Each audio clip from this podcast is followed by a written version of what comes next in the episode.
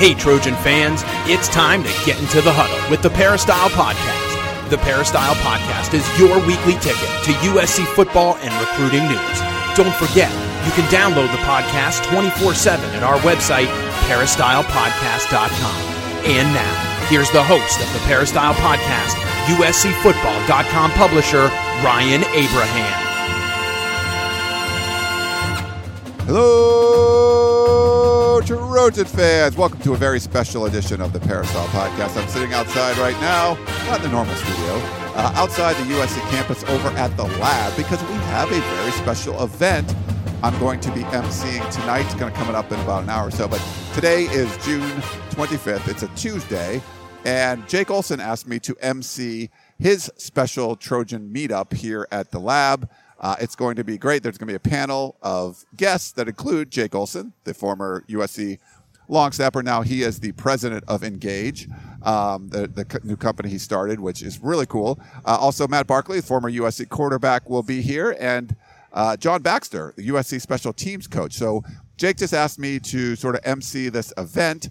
And we're going to broadcast it for everyone here at the lab, and then also I'm going to record it. So I just wanted to kind of record this little brief introduction to let you know uh, what to expect. We're going to record everything uh, that happens at the event. I think it's going to be like an hour and a half or so. There'll be questions and answers from uh, the audience. So we will uh, pull it all that. We'll have microphones, so we'll re- be able to record all of that. So, but just real excited for the event. Uh, thanks to Jake and his company Engage for uh, asking me to uh, MC uh, this one. I think they're going to do a lot of really cool events in the future. So make sure you check it out. Let's engage uh, .com. But without further ado, here is our live event. Thanks everyone for coming. Thanks for coming out and supporting on a Tuesday night. I'll keep it pretty short because nobody really wants to hear me speak. Um, I just want to thank Alumni Alliances for helping sponsor this and helping get the word out. It's a great organization. Tom Donahue and John are over there. They run the organization. Make sure you say hi to them. It's a really great, great stuff. And then I also want to give a big thank you to Travis Matthew. They sponsored our event, gave us a bunch of free gear. So some of you, not Ryan, will be walking home with a bunch of Travis Matthew gear. And other than that, I just want to thank our panelists, and I'll kick it over to you, Ryan, and go for it. Thanks, everyone.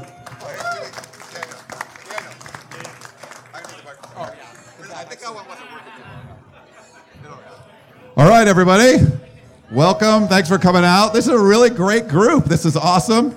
Thanks for coming to the lab. We have an awesome panel for you here today. I don't know if you guys know a guy named Matt Barkley. He played quarterback at USC, big number seven. Uh, you got John Baxter, USC special teams coach extraordinaire. We're going to get some stories with him. And uh, this dude, Jake Olson, you might have heard of him over there on the end. Quebec. His girlfriend Nia is here every day. But thanks for coming out. Uh, so, if you guys don't know, so Jake and Daniel, Daniel is the CEO and Jake's the president of Engage. You can look online, letsengage.com. And for these guys to just be graduating college and already starting this company and having nine pages of celebrities on their website that you can hire to do different things, it's pretty amazing. You want Matt Barkley to teach you how to throw a spiral, you can go on the website. I would highly recommend, if you want you know, John Baxter to come give you a motivational speech and fire you up, you can do that too. But the Jake Olson like golf experience, you should definitely check that out. I did this a couple months ago. One of the coolest experiences of my life playing with Jake and seeing what him and his dad in Quebec uh, could do. So it's really awesome website. Um, it's amazing that they've started this company. The, the event that they had a couple months ago at Redondo Beach at the Shade Hotel was great, raised all this money from charity. That's what Daniel was talking about. I end up winning a whole bunch of the raffles at that thing, so it was great. but so I can't win anything here. But uh, it's, it, I mean, for them to put this together, this was like cocktail attire, fancy drinks at a really fancy swank hotel in Redondo Beach, casino night, entertainment. Like they pulled this off like they've been doing it forever. So it's really impressive what he's been able to do. If you're a USC fan like all you are, you're really proud for a guy like Jake to be representing your university because it's a special place and he's a really special kid. So, or guy. I don't know if he's a kid or whatever. He's a man. Um, but so I want to let all these guys introduce themselves and tell me a little about it. So maybe we'll start with you, Matt. That's cool. Introduce myself. Sure. What's going on? Matt Barkley. It's great to be back on campus. Good to see all you guys. Um, I've been able to come up to a few spring practices. I was hurt last fall, so I was able to come to a few games. Living in Orange County in the off season makes it easy to come up to things like this. Um, Don't point that at me. Get that away. but this is really cool to be a part of. I've always been a fan of, of Jake, and so when he asked me to to do this and to uh, talk with you guys, talk some football, talk some stories, uh, and then he added Coach Baxter to the mix. I knew it was a no brainer. uh, Jake and I go back all the way to my freshman year with Coach Carroll when he brought him in, and we can go into depth on some of those stories. Um, Kris O'Dowd is here as well, who's my Hey, center at USC There you go. and uh, he really latched on with Jake as well, and uh, just that whole story is incredible. And then Bax came in the, that next year uh, with the with the Kiffin staff, and we clicked right away. I'm forever grateful to Bax because he let me be be the holder on PATs and field goals, and despite you know the whole Tony Romo debacle where it could be a lot of pressure for a quarterback. I loved it because I got probably four extra touchdowns Right. on you know fourth down conversions, trick plays that we all ran. So uh, just pumped to be back here and look back at the glory days with Very you, nice. with all you guys. Cool. Thanks, Matt. Um, now we got John Baxter, USC special teams coach. If you want to like let everyone know a little about yourself, John. So this is, uh, let's see, 2019. I went to college in 1981, and I've been on a college campus every single day of my life since 1981. College football is the only thing I've ever done. So I don't know 99.9% of all things on earth. This is one thing I do know, and I know that topic is up for debate amongst a lot of people. uh, but uh, you know, it's been an incredible association with players over the years. I was here 2010, 11, 12, and 13th. I'll never forget June 10th of 2010 because I was in the room when they announced the probation and I coached every one of those probation games. Uh, and I'm extremely proud of and thankful for those players that were here in those years because they played for USC and they played for the love of the game and they played for each other. And at the end of the day, that's really what you play for. Uh, I had an opportunity to go to Michigan, um, where the sun never shines. Uh, I had a great year there, and I had the opportunity to come back, and I came storming back as fast as I could. I've uh, always loved USC, and will always love USC. Uh, you know, it's an incredible place to work. It's an incredible network uh, uh, and family of people, and uh, it's a place that I come every day and give my best because USC deserves it. And obviously, my association with these kinds of guys is incredible. So uh, that's a little about where I'm at. All right, John Baxter, thanks for that. Um, and the reason we're all here, Jake Olson on the on the edge. Jake, maybe Yeah, tell them well, well, if they you. don't know who you are, maybe you got to tell them about yourself. a little. Well, thank you for coming out and for uh, Ryan for doing this, and obviously Barkley and back. So you guys obviously been part of my life throughout this whole uh, Trojan experience, and as well as many of you out there. So I want to thank you. Obviously, played here for the last four years. Um, was able to spend three of those years with Coach Baxter as, as my coach for special teams, and that was incredible. I uh, describe Baxter as more of a more of a philosopher than even a coach. Um, he really we'll get into it tonight, but just takes a different angle at coaching in the sense that he he breaks it down into just having you learn and become a better football player. And I think that's a very special thing about a coach and, and able to kind of simplify that and help everyone literally if they play a defensive line or linebacker or offensive lineman or receiver to all kind of become a better football player by playing special teams. And so that's really cool. And then obviously Barkley I met him my uh, his freshman year, and how old did he seem to me when I was 12 and he was a freshman in college? It was crazy to think about how young freshmen look to me now in college, but uh, it was it was interesting. We got some stories to tell about that one, so I can't wait. Awesome. All right. So what we're to do today is we're to do a little bit of. I'm to try to get these guys to tell some interesting stories because they're all connected in different ways. So we're to start off kind of with that. We're to do a little bit later on. We'll do an audience Q and A. We have a special surprise for Jake uh, coming up. And if you did, if you didn't get your raffle tickets yet, make sure you get those. There's going to be a Travis Matthew giveaway, some great stuff. I think they got like ten different things uh, to give away. Then we'll have a little meet and greet and uh, meet and greet and stuff uh, at the end. So, uh, but the, the connection between these three guys is kind of interesting.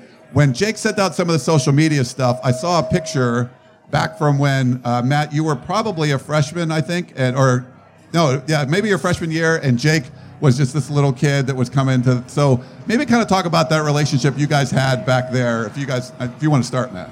Yeah, now he's taller than me. It's crazy. uh, but yeah, Pete Carroll was uh, was kind of one of a kind when it came to bringing guys around the program, and uh, Jake had been a fan for a long time as a kid, and uh, Coach kind of gave us a background, brief background of Jake, um, how he lost an eye early on in his childhood, uh, but kind of wanted to see USC football up close and personal um, with his one eye.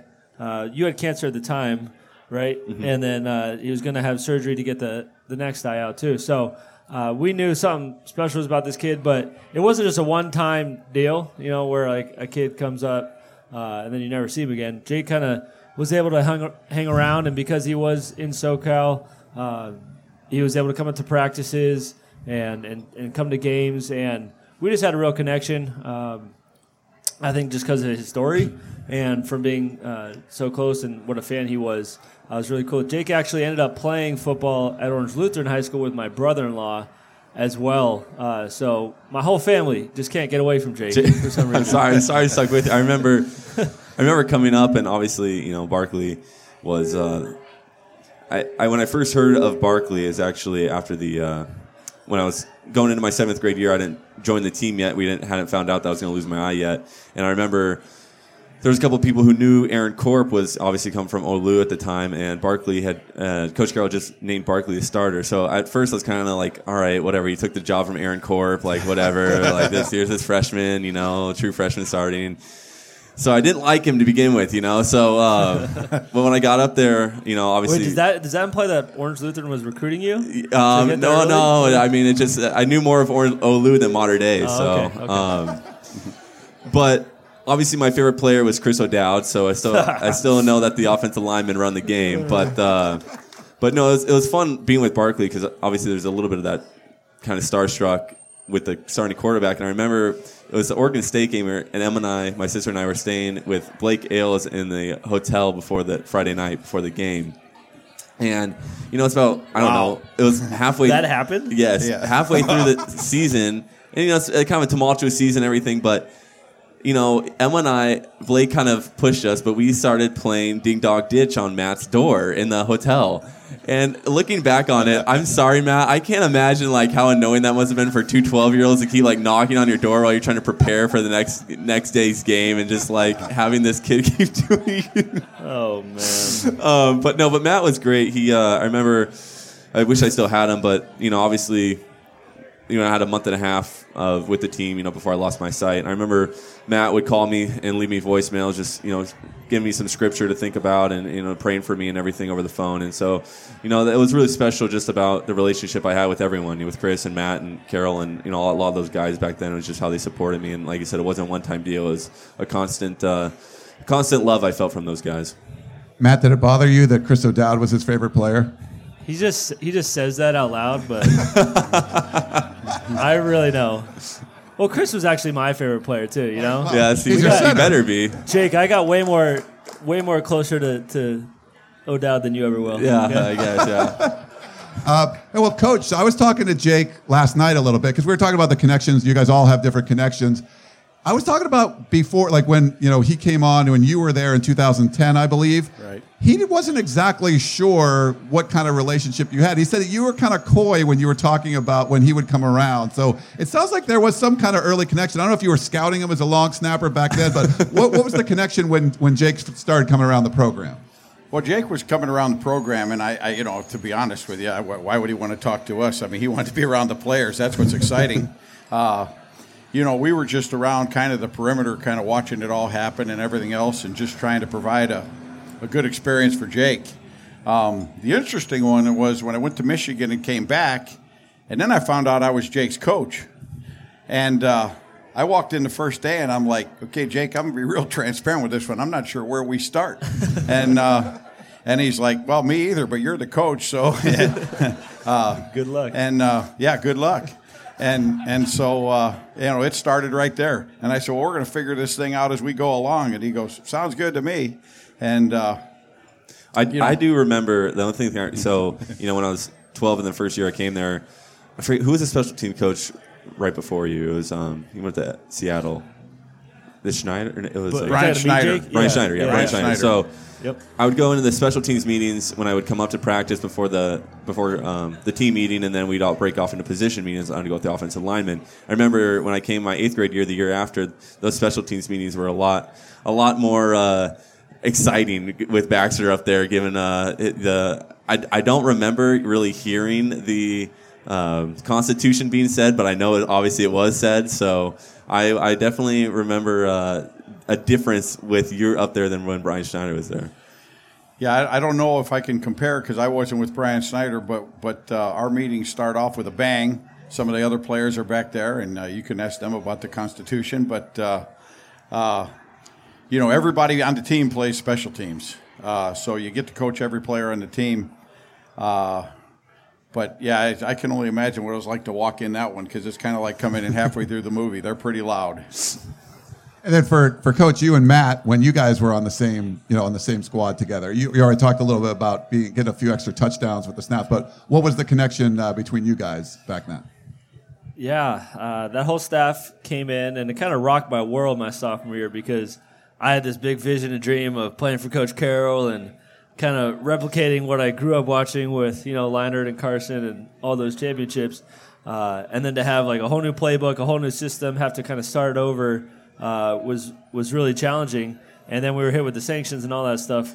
Um, but I think Coach Bax really uh, kind of whipped guys into gear. He kind of held the foundation for uh, for not only the academic side of, of our team, um, but really just overall challenging us to to be better in everything that we did. And uh, I, I definitely think it, it worked. And I was probably a bit uh, what, what would be the word? Not against it, but felt like I already had had my Yeah. Quietly protesting. my ducks aligned. Yeah. yeah, quietly protesting. Uh, I think I felt like it was more so for the guys who skipped class every day. Well, I always went to class and never needed to be checked on. Uh, but there were there were little things that I still uh, picked up, and I'm, I'm re- mainly referring to what he uh, Coach Baxter runs in the academic game plan, which. Uh, in addition to what we learned in football, this helped us off the field uh, in both classroom and everyday life. And I still use some of the memorization techniques and note taking techniques that Bax taught me.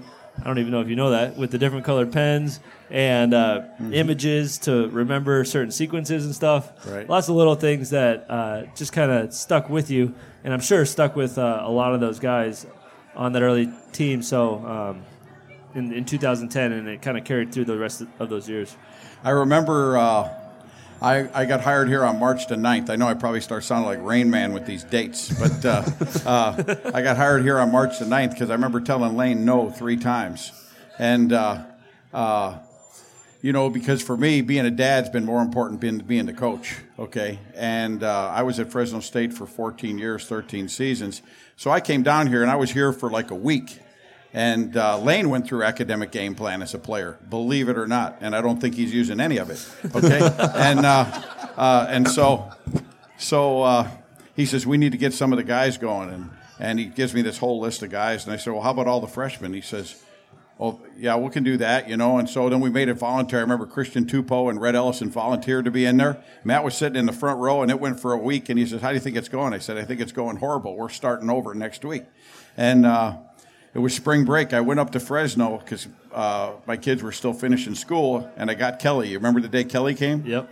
So my daughter Kelly is now 23 and uh, a English teacher at Manuel Lawrence High School, and uh, and so she's in Teach for America. Kelly was 12 years old, and she did a 50-minute lesson with PowerPoint to these guys because here's the one thing I knew what I had to do. If I was going to get them to listen to me, I had to soften their hearts. And I wasn't going to do it. But guess what? When the 12 year old girl walked in the room, they gave her their respect. You could hear a pin drop in there, and she gave them a picture of what it was I was talking about. And from I think that day forward, we never had another problem again. And it was, uh, we reshaped the entire culture of the team academically and everything else. And I might add, in a 20 hour week in the NCAA, and I know in the NFL it's a full time job, you only spend two hours on the field. The game is a classroom game. And you have to learn how to master the classroom if you're going to master the game. Yep.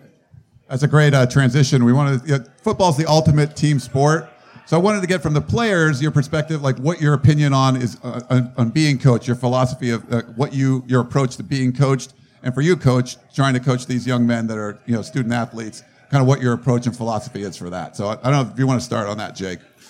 Yeah, well, again, um, you know, for me, it was really adapting to what I knew my strengths were, which was was feel and uh, muscle memory, and kind of trying to work with with then you know with Baxter, my high school coaches, and, and kind of you know working with my strengths and you know, listening. I remember, you know, Baxter would come out there with me, and you know, we do a lot of kind of different little drills and having me feel my fingertips, and you know, he gave me a couple different visualizations on feels of you know getting the the nail, like if you had nail polish on your fingers, getting it off, and a couple other things. So, you know, for me as a snapper, um, it was a lot of just you know really trying to if Baxter knew I had to go off feel and visualization and, and, muscle memory. It was how to giving me those feels. It's just not like, hey, roll it off your fingertips, the football off your fingertips. No, picture there's you know nail polish on your fingertips and try to get it off.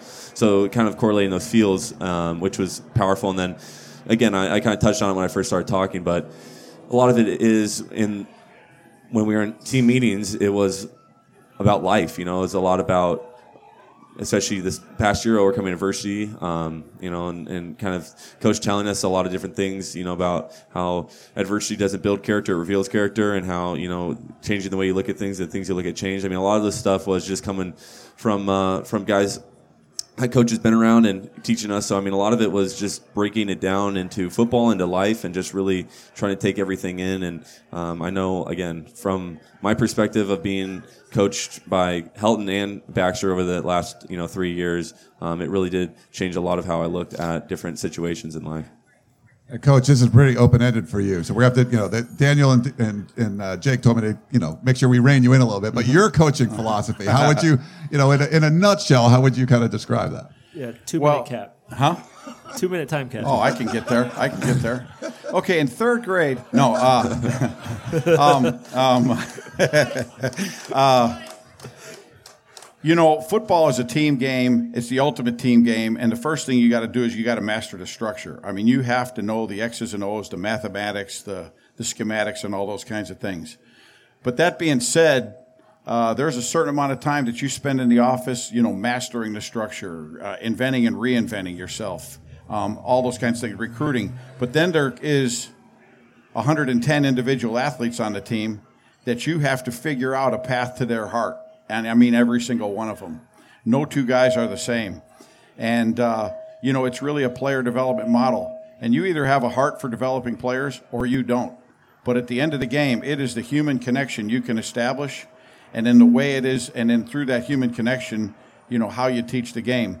But it's, it's kind of an old uh, adage, but it's one that I subscribe to, which is they don't, they don't care how much you know until they know how much you care. But they have to know how much you care. Wow, that was a, a well said. That, I mean, yeah, very well done. Nice.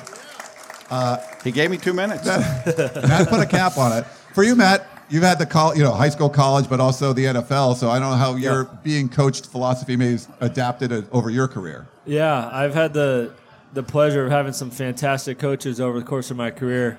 Um, I mean, going all the way back to my first football coach and junior All American, who, for whatever reason, saw something in me and took me out of the offensive line drills and put me at quarterback after I insisted I wanted to play quarterback.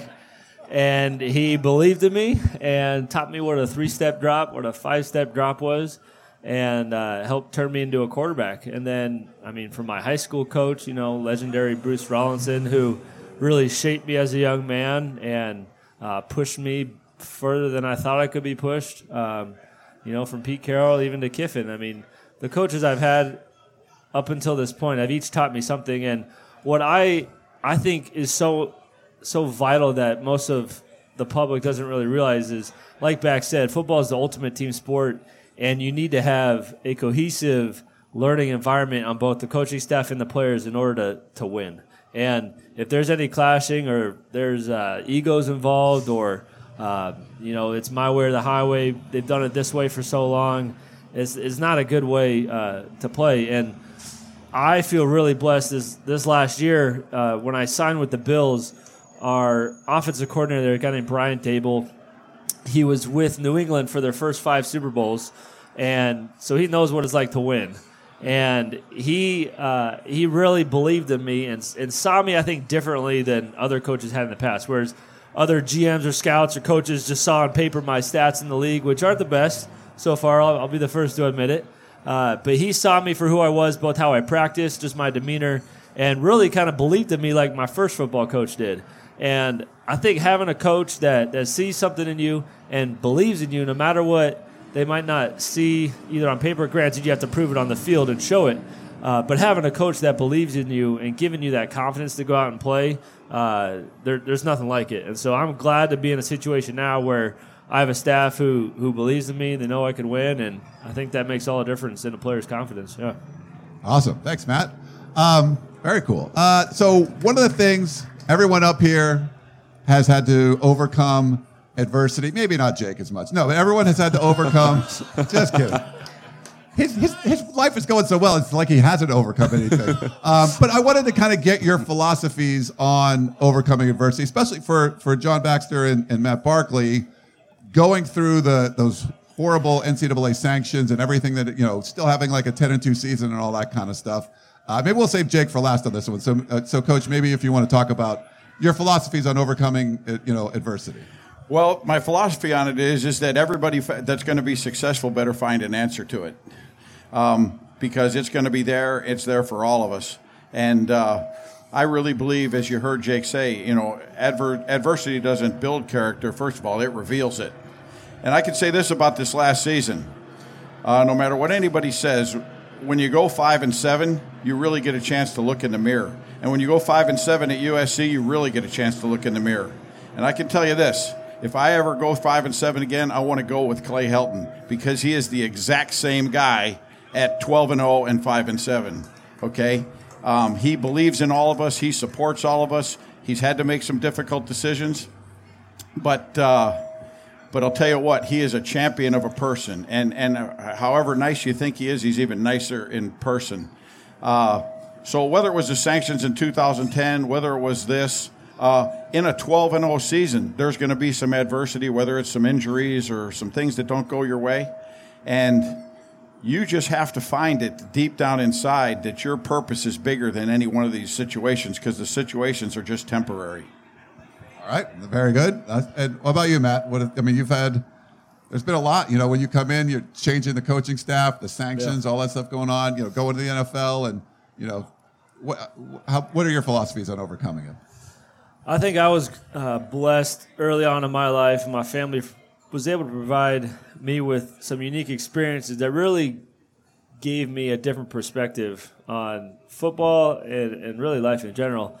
Um, but like the missions trips, for example, that we were able to take overseas, building houses for people who had nothing, just bringing like soccer balls to kids in Nigeria where they were like had sticks set up as somewhat of a goal on a field that looked like a mountain bike trail. But we give them a soccer ball and it's like a pot of gold for these kids. But they'll play with that ball till it wears thin and they can't even kick it. And uh, just realizing uh, what what's important. And don't get me wrong, football is is up there with some of the most important things in my life. But when it comes down to, oh no, you're not going to be able to play in a bowl game, or you have these sanctions, or you can't do anything about it. Um, coach Rollinson, my high school football coach, it was kind of his saying. It was written on the walls of our high school. It says, "You provide the effort, God can, God provides the outcome." And there was nothing that we as players could have done through that situation uh, other than give it our all and go forth. I mean, complaining about what people outside of our control were doing uh, with the NC2A and uh, with the sanctions, that was doing no no good for our team. And so I just kind of st- stepped back and and looked at the big picture and saw, well, if if we can't do that, if we can't play in the postseason or we have these less scholarships, as wrong as it is, as unjust as it is, in my opinion, let's not worry about that. Let's focus on this season right now and where we are and perform the best that we can. And so that's what I kind of tried to relay to my teammates, and um, and I think Kiff and Bax and the rest of the staff, Coach Helton at the time did a good job of keeping us focused on what we could control. and uh, that's really all I was trying to max out. Awesome. All right. Uh, then we'll say, Jake. Yeah, I think for- I could probably speak for most everyone here. It's like hard to imagine what you've gone through in your life and still what you've been able to accomplish. Like we talked about a lot of the things that you've already done in this company, and it's pretty amazing. So I just, what, how is it? Have you been able to kind of persevere through everything that all the the crap that life has dealt you, and you've been able to just kind of, you know, take the the lemons and make lemonade out of? Yeah, well, I mean, you know, obviously, the first thing, I mean, it does take a village. I mean, I've, I've been, uh, like Barkley said, I mean, I've been blessed with family and friends to have been there for me throughout all of it. And I've had great teammates and great, you know, again, a great sister, great friends, um, great parents who just really believed in me through this and, and really encouraged me, which is, I think, obviously why we're here on earth together, um, is to love and encourage one another. But more than that, I think you know it's a mindset that you got to take before you even face adversity, and obviously you even get stronger in that mindset through adversity. And that is, you know, this is not going to stop me. Um, like Coach Baxter said, situations are temporary, and understanding that in that adversity, in the hard times, when you take that mindset that hey, this is temporary, I'm going to get over this, I'm going to get through this with my mindset and with you know the strength that comes from wherever you want to get it from um, that it will turn out better and you will come out on it the other side uh, better than you ever went into it uh, with. So for me it was recognizing that you know in the case of blindness that hey it was going to take a lot out of me, sure, and it was going to hit me hard, but I could still move through it, and I wasn't going to let that uh, situation forfeit the re- you know have me forfeit the rest of my life and my dreams of playing sports or my just ability to, to live life in the way I wanted to. Um, another thing, obviously, was just understanding what I was worth the entire time, and I think that's one of the things that has been really cool in SC football over the last couple of years is, uh, and I think why the players love Helton so much is that he believes in us and he tells us what we're worth every day, and that's a, a heck of a lot. Um, I remember, you know, even if we were playing our you know 12th game last season and we were five and six and going to Notre Dame. I mean, I don't think there's any doubt in his mind or any of the coach's mind that we couldn't go out there and literally go toe to toe, if not kick the butts of the the Irish. And you know, it didn't turn out that way. But I'm just saying that our coaches put that belief in us still. They they made sure we knew what we were worth as a football team and as football players, and that goes a long way. It goes a long way. And so, you know, for me, overcoming adversity was just understanding that no matter what happened to me, if I couldn't see or if you know I, I had a bad snap or whatever, that I knew what I was worth. I knew I could go out there and, and continue to do well, and I had people around me that believed in me that I could do well, as um, like Coach Baxter and um, you know other coaches in my life. Right, awesome. All right, yeah. No one knows more about overcoming adversity than you, probably, Jake, around here. So that's awesome. Um, football, we said ultimate team sport. Yeah, give him a round of applause. Come on, Jake freaking Olson, everybody. Okay, ultimate team sport. But there, and a lot of the people here that maybe are on the message boards and stuff, they follow recruiting. They say, "Oh, Matt Barkley, he's the five-star quarterback." I do remember interviewing you, like at the uh, Army All-American Bowl. You were like 16 years old or something, down even before you were playing in that. But you know, we we know these guys when they're like 15, 16 years old. We put rankings on them, all this stuff, and you kind of follow them through their careers. But it's not just about you know you got this quarterback or this offensive lineman or whatever, uh, Kris O'Dowd. It's really there's a human factor element into this for players and coaches and. And you know, John Baxter said you have 110 kids. You're trying to reach all of their, you know, figure out the way to each of their hearts. Like there, there has to be. I mean, how important is that human factor in a game like this, where there's so many different personalities and so many different ways you could go? Oh, it's, it's, huge. I mean, Coach Kenny Pola, who's now I think Coach Polamalu, would uh, who played here was a running back here, uh, would always talk about playing for your buddy. And if you don't have that love for your teammates, where you would do anything to protect them, to save them, to win for them, that trust factor that that comes into into being a team. If that's not there, when it comes down the wire, when you do face adversity and you only turn to yourself, you're not going to accomplish anything. I mean, it all just falls apart. But if you can rely on your teammates, if you can rely on the guy next to you, and they know that you're going to give your all, and you know that they're going to do everything they can to make this play work, then no matter what happens, how crowd, how loud the crowd is, I mean, you can rely on your guys to win the game. Good things are going to happen. How about you, Coach? What do you think? You know, when when uh, when you get, I remember when Matt was a freshman at Mater Dei, right? I was at Fresno State, and I went down there, and uh, you know, I walked in there, and and uh, I said to Rollinson, I said, I said, I heard you got a great freshman quarterback. He goes, Yeah, his name's Barkley, right? And uh, great impersonation. You know, and I said, Hey, you know, can I get that kid's phone number and address? He goes, Nope, because he's going to SC. I go, He's 14, coach. Okay, uh, you know, because Matt was starting. Matt was the amazing thing about Matt Barkley was you were the starting quarterback every single year of high school and college. Until my first game in the NFL. Yeah. Okay, still an amazing feat, right? But you take you take all these young people who come to you from all the backgrounds, okay, and uh, football's being played at the elite level in very few, uh, um, you know, elite uh, financial communities, right? It's being played well in a lot of the cities and and those kinds of things. So you have various backgrounds of of uh, families, family types, uh, types of schools, public schools, private schools, and you have to take all these individuals and you have to make them a team because they have to play together and they have to play for each other. Yeah. Um, I can tell you this: my favorite season of all of my seasons was 2013, because in 2013. Uh, we took a team that lined up against Fresno State in the bowl game with 43 scholarship players. We won 10 games that season. Um, we went through Lane Kiffin, Ed Orgeron, and Clay Helton, three head coaches. Um, we have a picture of all of us in the hotel room in Las Vegas, and we said, and then there were nine. Okay, but that was a team. You know, when when Lane got let go in in uh, after the Arizona State game, we all came in a meeting room and we had a choice. We could all bag the season, protect ourselves, start looking for jobs, calling our friends, or we could go in that room and we could be about what we preach. And we went in and we got that team together and we played for each other and coached for each other all the way through. And when we added them all up, we had 10 wins against all the odds, against all the adversity.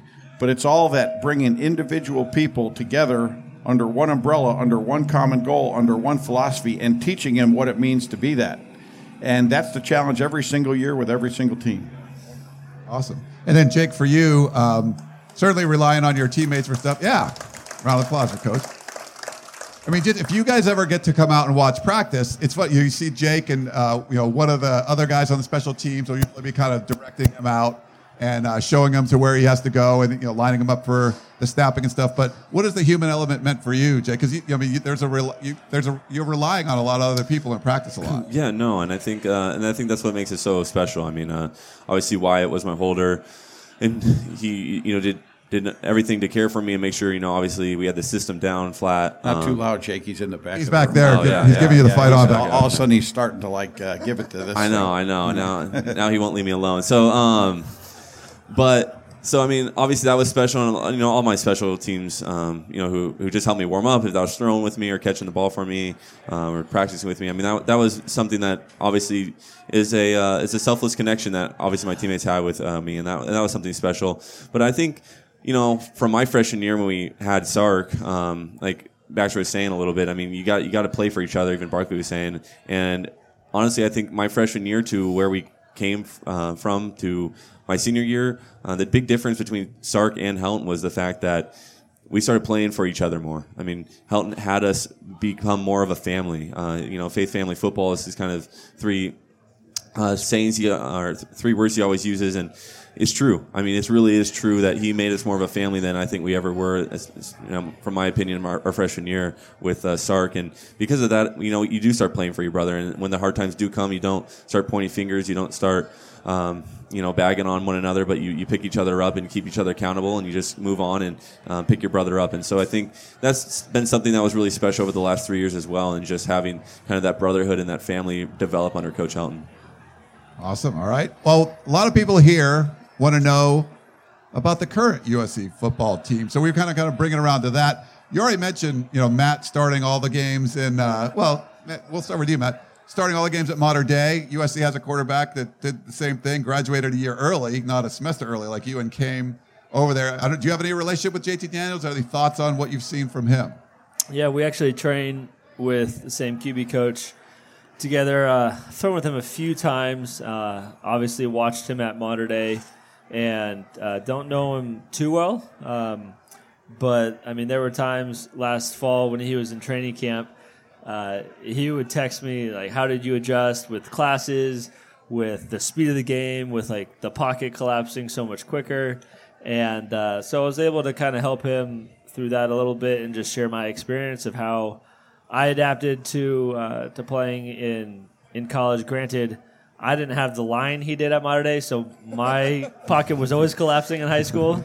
Still, but uh, it, it's a tough transition going from playing with all 17 year olds, 16 year olds, 18 year olds to 21 year old men. You know, it's a it's a big jump, and so um, to be honest, I haven't followed this this spring too closely in regards to the quarterback battle or what it's been, but I uh, I know JT is uh, super intelligent when it comes to knowing an offense and knowing uh, you know checks and audibles and stuff, and he can sling it. Uh, I know Jack's a good player too.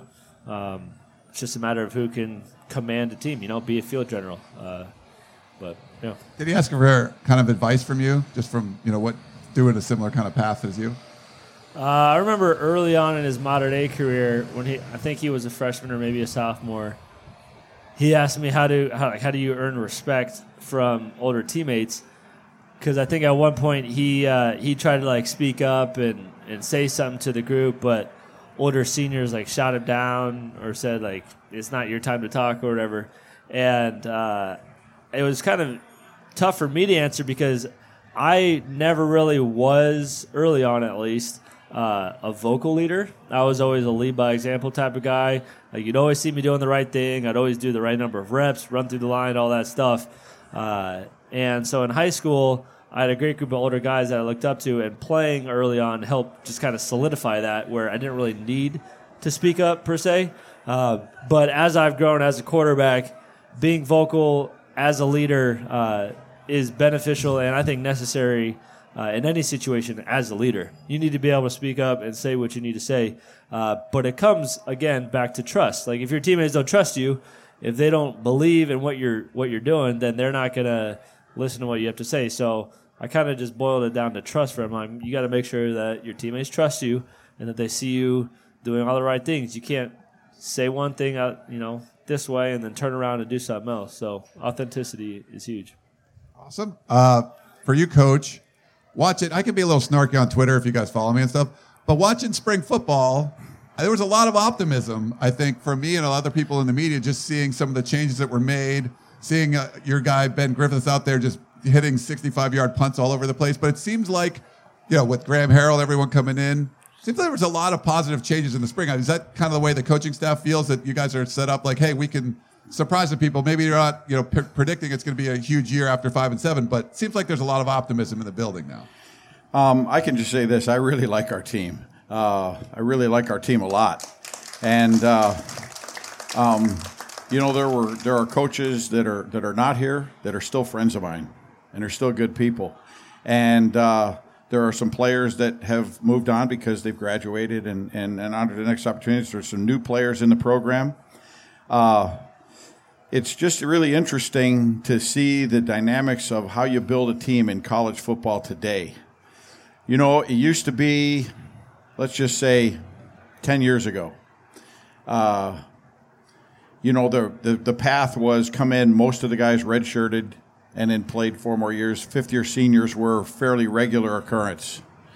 You will rarely see a fifth year senior again at the elite level in college football players are coming out of high school early. and They're all sped up. Uh, you know, they, they get here in January.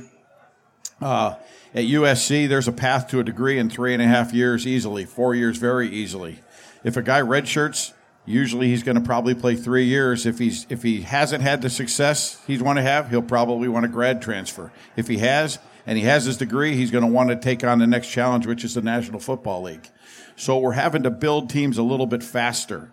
Okay. Uh, I always say talent is the raw material, technique is the finished product. We're looking at a guy like Amon-Ra St. Brown as an incredible leader. Go He's Monarchs. been here 12 months. Okay. Uh, you know, Talanoa Hufanga has been here 10 months or 12 months.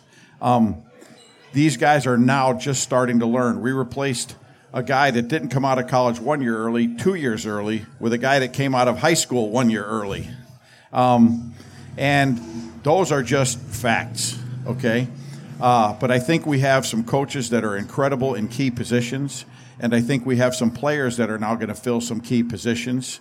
Uh, but uh, you know, the schedule is the schedule, and if you if you don't like competition, don't come to USC.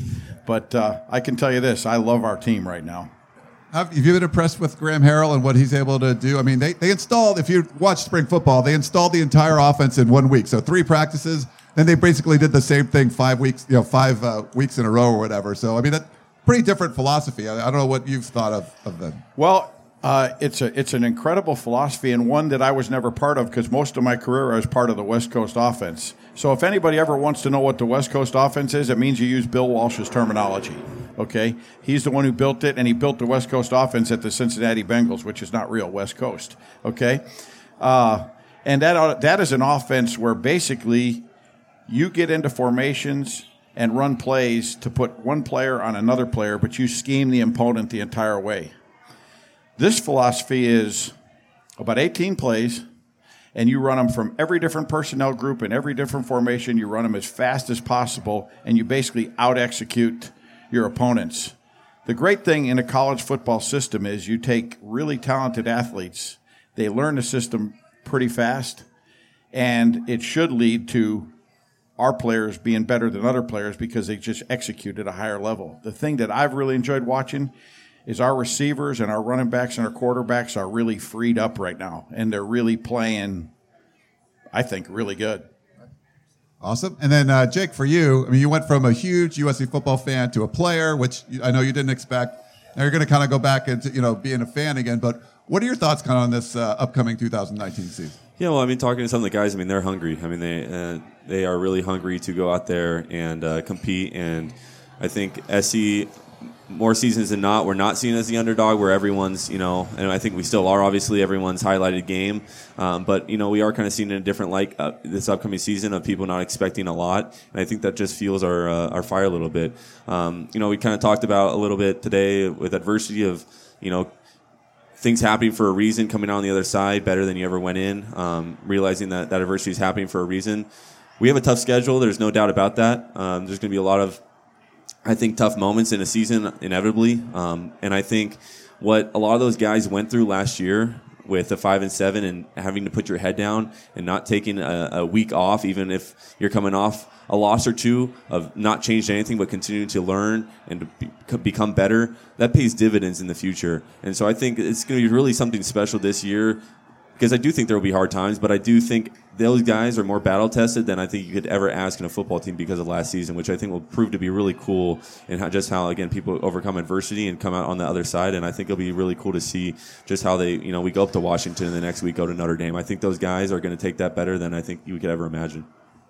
All right. Well, we're going to open up the questions in a few minutes, but any kind of good stories about each other or anything else do you guys want to share before we kind of open up to uh, some questions? Ryan, you brought up earlier that with the engage experience, I think Jake, you can book a golf experience with Jake. Yeah. Unbelievable. Remember, yeah, I remember this would have been maybe my sophomore or junior year at USC. Uh, Jake and I uh, decided we are going to go down to his home course in Huntington Beach with his dad and play a round of golf. And I was super excited because at the time I was kind of really getting into golf and still not very good. I was happy to hit, you know, under 100 and I was pumped because I finally had a chance to beat someone. I mean, this kid's blind. I was like, Matt, you got this. Let's go. And we get out there, and his dad lines him up for his shots. It's like playing a video game, like one of those track balls, you know, you just have to judge the speed correctly because the swing's going to be perfect every single time. And he ends up beating me. We play golf and he beats me. Hey, he's sandbagging though. Like this guy, he's saying he barely shoots under 100. This guy, I remember on the seventh hole, he's in the bunker and chips it in. He, he, he drains it from the bunker. And I was like, what What the heck, man? Pure I guess, luck. I guess. Luck. I don't know if that. What What do you say about luck, coach? What's uh, that? So, what do you usually say about luck? Luck is what happens when preparation meets opportunity. There you go, Matt. See, you're just uh, I prepared my whole life yeah, for that show. yeah. There you go. It is though. I mean, it, I've shared this before, and like Matt, you got to play with them for the Trojan Club of the Desert or whatever they call it now. Uh, I went out there, and Jake was the featured speaker, and I was one of the speakers too. And we end up being the same. Uh, it was a threesome in- with uh, his dad Brian in it, and we end up winning the tournament. And mostly because Jake was just roping drives down the middle. I, I hit some good incredible. putts and stuff, but Jake was destroying the ball. He hit, we were like 250 out on a par five from the rough. He hit a driver off the deck, and it almost got to the green. He ended up chipping it within four feet, and he birdied the hole all by himself. But it's pretty amazing experience. So go on the Let's Engage website if you want to have a, the best day of golf of your life. You would want to check that out. no doubt. Thanks, Ryan. Shameless plug, I guess. Yeah. But even before that golf experience, so I remember we played uh, Hawaii the season opener my sophomore year, and J- you came out for Yeah, that game, yeah, and just lost both eyes. And uh, I was like, Jake, what are you coming out here for? He's like, Oh, I'm gonna teach myself to surf. I'm like what?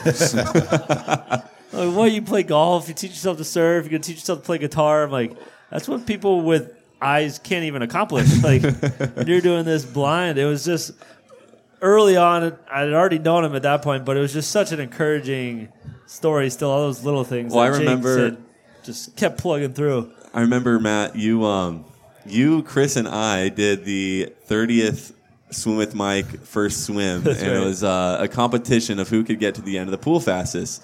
And I remember Kris trying to threaten me back when we were changing bathing suits of what he was going to do to me in the pool if I got ahead from him. And so I knew I knew Kris had it out for me, so I, I was taking my chances on you, Matt. And I remember I forget I forget exactly what happened, but I think Kris tried to pull down my shorts, and so I tried to pull down your shorts or something like that. And it just turned out to be a very funny moment. And then I think I came ahead. I'm not sure who won that day, but I do remember that was like one of the coolest moments of my young life in that I uh, had a swim competition with Matt Barkley and Kris O'Dowd in a, in a pool. Yeah, we'll we'll say you won. Yeah, job. perfect. Thanks. who, who won that, Matt?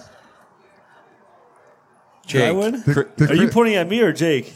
Jake won that. Kris Kris, is saying you know? Jake Jake won. won. And I have, think you, the last have you beaten him in anything? Someone call Ron Orr though. He won't tell you the truth. I think the last swim with Mike too. Jake jumped off the like ten meter board and then was a- asked afterwards, like he said, uh, "Just don't look down." And it was pretty funny. This is a perfect Jake moment. That was like on, I think it was tweeted out on social media. That's pretty good. that happened. Yeah. I was there. Coach, do you have any good Jake stories you want to share? Man, I got a lot, but uh, we don't have enough time here. Well, I got I got two.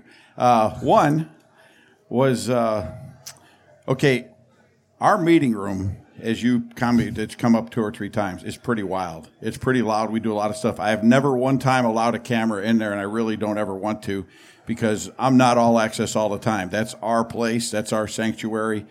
But uh, we have some fun in there, but we really grind on it. So Fridays, uh, Fridays, when the players come in, they have to memorize their tips and reminders. And when I call them, they have to stand up or stand on their chair, and we turn the lights out so that way we make sure they're not reading, and they got to go through them. So on the field goal team, it's Jake's turn because everybody's going to get called. The first, the first tip on the uh, score team is see the ball, be disciplined, move on the ball only. Right, Jake? Yes. And then he adds his own line in. But I don't have any eyes, so screw it. and he didn't say screw it. He said another way. Okay. Um, somewhere in my first week at USC, I realized back when I came back, I realized that I was going to get the opportunity to coach Jake, and I was like a little intimidated by it. Like, you know, what do you what do you do? Okay. Uh, but nonetheless, I was over at the Galen Center eating, and all of a sudden, I was kind of amazed early on how Jake could get around because he had the dog, but he really didn't need it. You know, he always goes in the wa- uh, goes in the locker room in the morning, shows up for weightlifting, puts the dog away, okay, walks out of the locker room. How many steps is it down to the weight room? Uh, it would be 11. Okay, I, I, walks out, knows right where the steps are, goes down the steps, goes in, turns right. I mean, he's got nothing with him. Okay, so he's walking kind of from the sword up by the McKay Center, and I'm coming from Galen where I just eaten, and here comes Jake walking straight at the statue of John McKay. And right about then, like I said, I've been here a week. Right about then, I get this thing that comes over me because I want to yell, Jake, look out for the 10 foot statue of Bron John McKay. But I'm like, I'm going to see if he hits it. and here he comes, and he's walking right at it. And I'm just getting ready to say something, and he gets within, I'm telling you, not within five feet and goes whoop right around it. And I'm like, that guy's my idol. That's Quebec though for you right there. So Yeah. So the only story I have, I got a lot of stories on Matt too, but one of the good. great ones Yeah, is, that'd be good. is uh, when uh, when I was going to get into the Empty Saddle Club, Brian. Uh, you know, you have to do a presentation, and uh, I figured this presentation was more important than it ultimately seemed. This is a cowboy roping club. He's a part This of is the where I team Birdies. rope, where I should be tonight at seven o'clock, and uh, and uh, so I'm like, Matt, you want to come to this with me? Sure, yeah. So Matt comes. I'm like, we're there a couple hours early. Like, hey, you want to go for a ride? Yeah. So I put him, give him my cowboy hat, seven and three eighths, fit him perfect. Perfect. Okay. And uh, we get on the horses and we go out up in Palos Verdes and we're riding around for a couple hours, and we're coming back, and the guy we're with, his horse is on the thing and it slips, and I'm like, oh man, I got the starting quarterback at USC. Okay, whatever. So we get back, and then obviously the thing gets around. So Lane comes in. He goes, "Did you put Matt Barkley on a horse?" I said, "Yeah." And he goes, "What if he would have gotten hurt?" I said, "You told me you're the greatest quarterback coach on earth. Just get another one ready." That's Nice. great. And it, for people to know, you coached Lane Kiffin at Fresno State too, right? You were there. Or? I did. Yeah. I coached Lane Kiffin, and then Dave, then we recruited David Carr, and then Lane Kiffin became a student coach. Yeah. So David Carr comes in. Yeah, he So- was pretty good. Yeah, he was great. And so, uh, uh, but I'll tell you this amazing thing about Matt Barkley, about David Carr, about Sam Darnold. The guys who make the best pros are the guys who would play for free. And I can tell you this David Carr, Matt Barkley, who did an amazing job at the darkest time in recent history at USC, are those kinds of guys you want to build a team with because they would play the game even if they played for free. Money doesn't hurt though. He's got, you know, he's got children to take care of and stuff. So yeah, so he's got to pay the bills. Uh, well, hey Daniel, do you want to come up and, uh, or do you want me? I could go around to uh, to open up for questions. I don't know what he's saying. You got? Oh, oh, we want to break up. J- okay, so we do have a special. Uh, a special uh, presentation here. So if you guys know Jacob Ullman, he's uh, one, you know, big time Trojan, super executive at Fox Sports, and he's got a very special surprise for our buddy Jake Olson over there. So Jacob, and he's he's limping around his thing. So thanks thanks for that, Jake. So I am limping around. Um, it started as a innocent enough soccer accident, and unfortunately, it's developed into a weird nervous issue, and uh, it's it's something called complex regional pain syndrome. Hopefully, you don't have it, and hopefully, you don't know anybody that have it. It really sucks.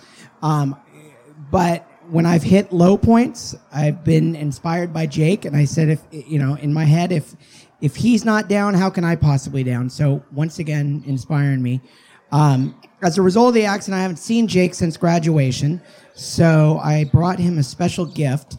Um, the Fox Sports, uh, we signed a deal with the WWE, the World Wrestling Entertainment Company, and there's no better person to have a WWE Heavyweight Champion belt than Jake Olson. So Yes. This way. He's coming behind you, Jake. He's unzipping it. Oh my goodness. Look at that is insane. Just look at that, Jake. It's heavy too.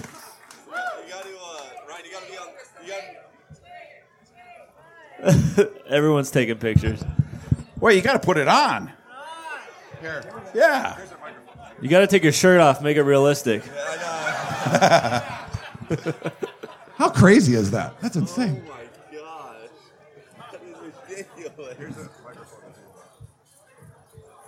Coming in at 6'3", 230 pound in the left corner. Do you have a fighter's name or like a stage name? Yeah, I'll I'll, uh, I'll do an Insta- I'll post an Instagram on this and uh, leave it to comments of what my wrestling name should be. So you think about that, you guys. The Dark Knight. Yeah, the Dark Knight. Yeah, There you go. That, that was the OG one. I think there's already a wrestler with that, wasn't there? Yeah. Thank you so much, Jacob. That means so much to me. So What's what's on this thing? What does it say? It's just uh, WWE, and it's got a bunch of jewels. Oh my gosh. And a world heavyweight champion. All right, well I'm gonna go. I'm gonna go hit the gym after this and uh, take a picture. So, thank you so much. This is incredible. I never thought I'd have this- one of these. I, I swear to God. Awesome. Thanks for that, Jacob. Uh, do you want to do uh, questions now? All right, I'll come out here. oh, I'm sorry. Oh yeah, here we'll. Uh, you- let's put it on. We'll put it in the. Oh, you want to put it in your lap? Okay. Put it right up. Oh, hold on. Daniel's got it. Okay, so we'll open it up. I'll come out, and uh, if anyone has any questions for anybody here, we got MD3 in the house. Here you go. Matt, I would love to hear all the details about you walking into the shoe, Ohio State, and yeah. taking on the Buckeyes and beating them. Yeah. Please, just explain every moment of that experience. How many of you guys traveled to the Horseshoe and, and watched that game? A few of you guys. Sayano Saiko was there. That still is one of my is the eh, fifty to zero is pretty awesome. But if not that UCLA game, the game at the Horseshoe was my favorite football experience to this day. I could remember uh, driving into the stadium, and for whatever reason, we drove through their fraternity row, and I was a 17, 18 year old kid, just turned 18 or just turned 19, and I witnessed things I'd never seen before.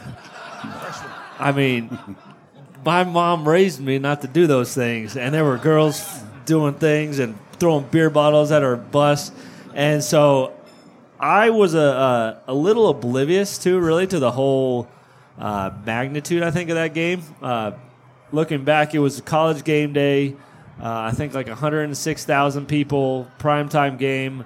I don't even know off the top of my head what our rankings were, but I think we were both top 10 uh, teams.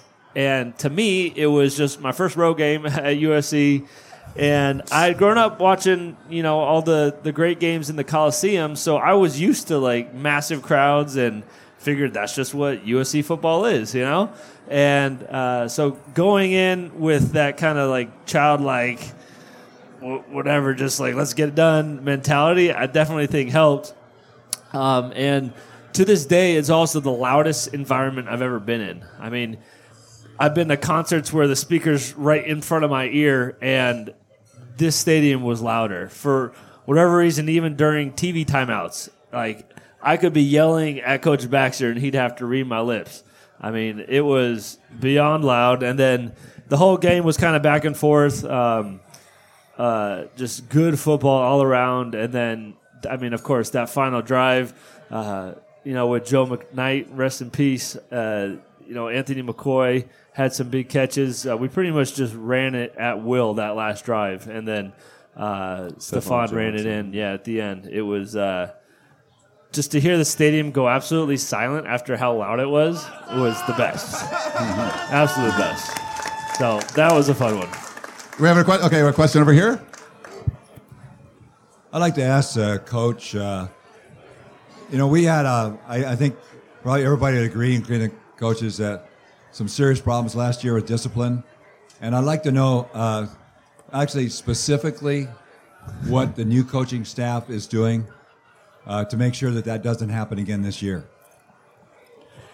Well, discipline is a fairly broad issue, and uh, uh, but I can tell you this: uh, when it, as it relates to um, penalties, right? Uh, as it relates to penalties, and uh, you know those types of things, uh, you know that's that's uh, those those issues have, have been addressed, continue to be addressed, continue to be addressed now, as far as uh, here's the way a drill's supposed to be run, here's the way a play's supposed to run, here's the level of execution. Um, if a player jumps offside, he comes out, you know, right then he doesn't continue to play. Uh, um, the, it's uh, if um, I have a saying that says when uh, uh, when emotion goes up, intelligence goes down. And we had a few of those emotionals go up and intelligence goes down. And when that happens at practice, it happened, I know, twice for sure in this spring. We stopped the practice and the whole team started doing something else besides play football.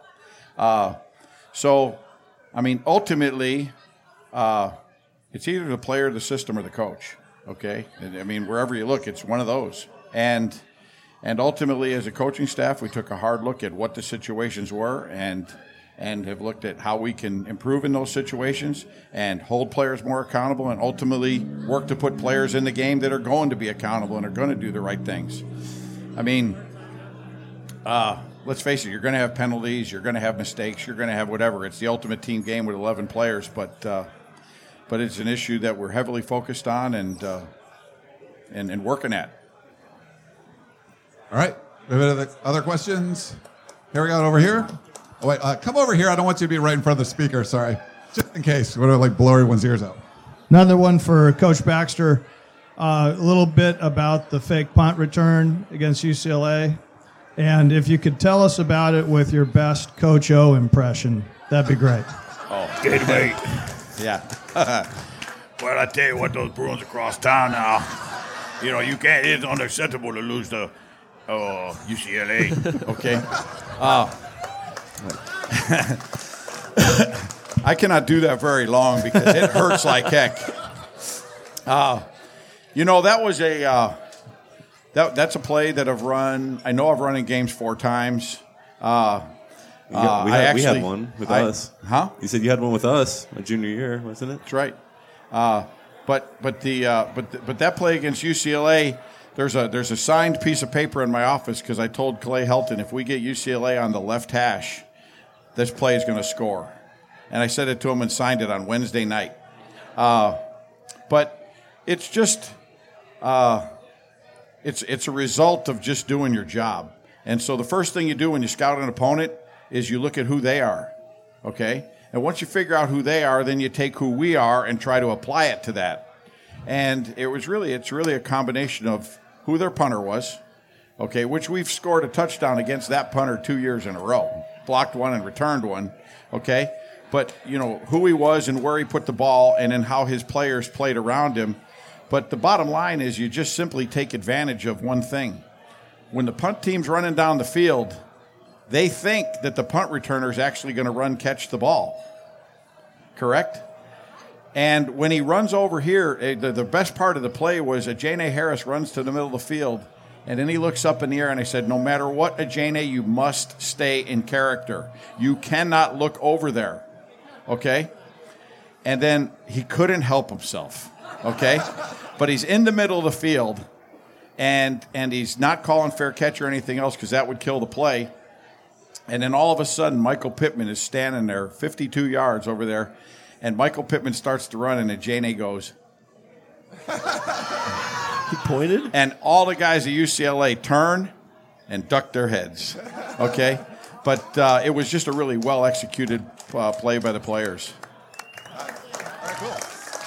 All right. Anybody has questions? I can't see. Oh, over here. Okay.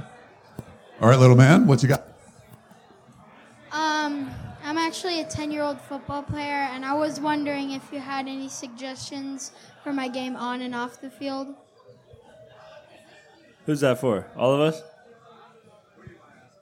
Um, anybody on the panel? You start, Junior All American. You already beat me to it. I wasn't even playing football. He plays wide receiver. Nice. Okay. You beat me to it. I wasn't even playing football at 10. So you might know something that I didn't know at your age. Uh, but like uh, I told that story when I first started playing football, I was always a bigger kid. And that coach tried to put me on offensive line. I'm like, no, I was a thrower. I pitched in baseball. I played volleyball. I know that I wanted to play quarterback. And uh, I just never gave up at that dream. I went. I remember going through like shin splints and growth uh, plates in my heels were like hurting beyond heck, and uh, almost wanted to quit. Um, and it would have been terrible It just as a seventh grade or whatever to, to stop. But uh, luckily, my mom and my dad helped kind of push me through that. And my seventh grade championship is still the only championship I've ever won uh, in football. So I'm glad I didn't stop there. Um, but just realize that there's there's always something to learn, and uh, my parents kind of instilled in me this concept of delayed gratification, and it helped early on, and it helps me now. And when I wanted to either put something off or uh, go do something that looked like fun at the time when it was supposed to be work time, when I was supposed to uh, go out to the field and work with my coach or whatever it was. Uh, whenever I didn't want to do that, they would always remind me that the work that I was putting in now was going to pay off in the future. And in high school, when there was some event like on a Thursday night or, or something, or midweek, or whatever it was, or in season, um, they said you can go to that now, or you can put your work in now, uh, get your sleep, go to bed on time, get your work done, and then party on Friday night on the field. Like that was that was how they relayed it to me and it carried over to college too. I mean, the state there's always something to do other than the work you want to do, right? But if you put your head down and you do it, no matter how much you don't want to do it, it'll it'll pay off in the end. All right, good advice. Hey, Jake, we got uh, your favorite player over here. Hold on, Christopher O'Dowd. All right, Jakey, uh, you're in the hot seat now. No, um, I uh, obviously it's great to have the Trojan support out here and have a great panel in front of you. Um, I'd love to know a little bit more about you know your uh, trajectory here in the next six months with uh, Let's Engage and what you have going on with that.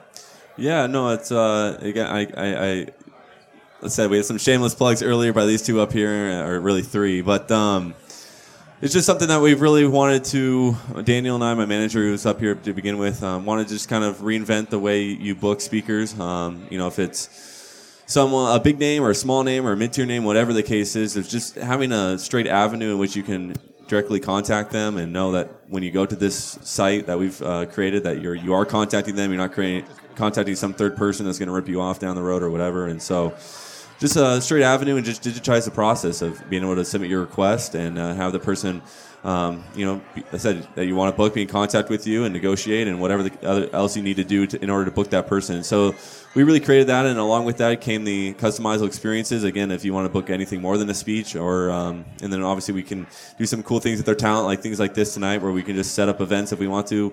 You know, if Barkley and I want to go do something at Orange Lutheran and uh, you know have kids throw water balloons at Barkley, uh, we could do that. You know, and uh, sell it through Engage. So.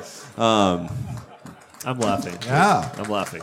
But no, but that's uh, you know that's what we created, and so again, we, we you know Baxter's on there, Barkley, and, and I'm on there, um, and so it's just something again that uh, hopefully for people who enjoy our presence and, and want to have a easier way of contacting us and wanting us to come to events or whatever, it's, it's just an easy avenue for you to do that, and so uh, that's that's something we've been working on for the last 12, 18 months, and uh, well, it's going well, so continue to do that. All right, I think we have time. Awesome. We got time for one more question. Wendy's here. Hi, guys. Nice to talk to you. Um, I have an affinity for punters. I have from back in high school, and I just want to know more about our new punter. I've heard he's awesome. Well, he's he is awesome. Don't He go into awesome. too many details Huh? here. Yeah. Uh, so this process of recruiting him started a couple of years ago, and uh, Ben Griffiths was the. It's just one major area of our team that that that we're working on, and uh, we kind of made the offer to him while we were in the hotel at the Cotton Bowl. Okay, and uh, and I started watching him the year before. He was the 16th pick. No, he was the 19th pick of the 2009 draft in the AFL.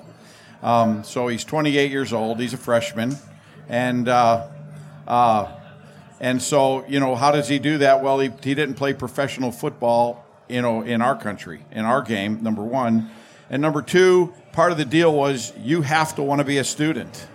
We aren't just going to get some free agent, okay? This is college football, not football college, and that's going to be important to us and to me forever. So, so uh, he wants to be a teacher. Um, he already knows he played, I think, uh, whatever that was, uh, uh, you know, nine, ten seasons professionally. Um, the MCG where he played for the Richmond Tigers, you know, seats 120,000 people. His team won uh, the grand final, which is equivalent to the Super Bowl here. He came here six seven and a half, two twenty four, and now he's six seven and a half, two forty five, and uh, he pounds the ball into submission. Okay. I said not no details, Bags. No, that's details. Okay. and uh, I'm going to tell you, he's a very skilled athlete, and he's a really incredible person. And uh, you know, hopefully, we don't use him. That's great.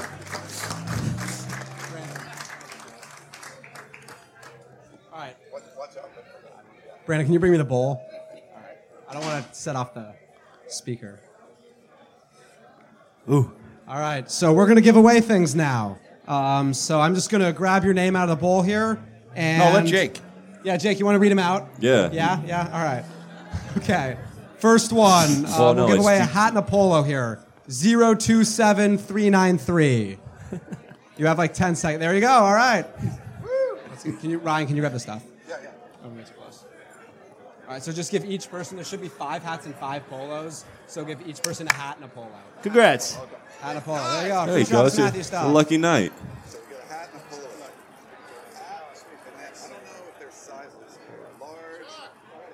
Just keep grab. Just keep. Here, Jake, you pick the next one. Yeah, you pick them out and I'll read them. A lot, a lot of tickets in there. Not that hard. I've got like 10 in here. No, no, no. All right. 027356. All right. I got another. Yeah. There you go. All right. Free Travis Mathew gear. I wore this tonight. Didn't even realize. You could uh, you could wear it when uh, Matt. You can wear that when you take me golfing next time. All right. Uh, 027343.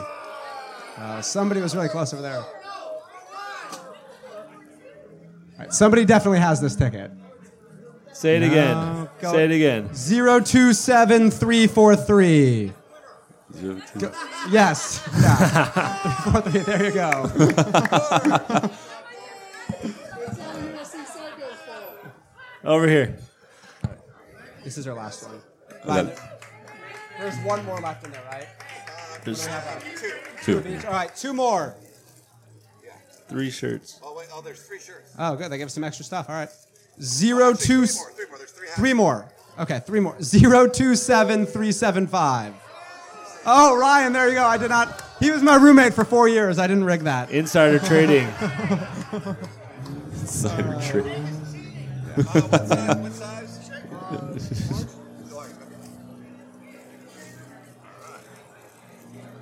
All right. You're good. Zero two seven three eight zero. Zero. Oh, all right. Another one. There we go. Yes. Medium. Good. Medium. Perfect. Last one. All right. Last one. Gray or blue?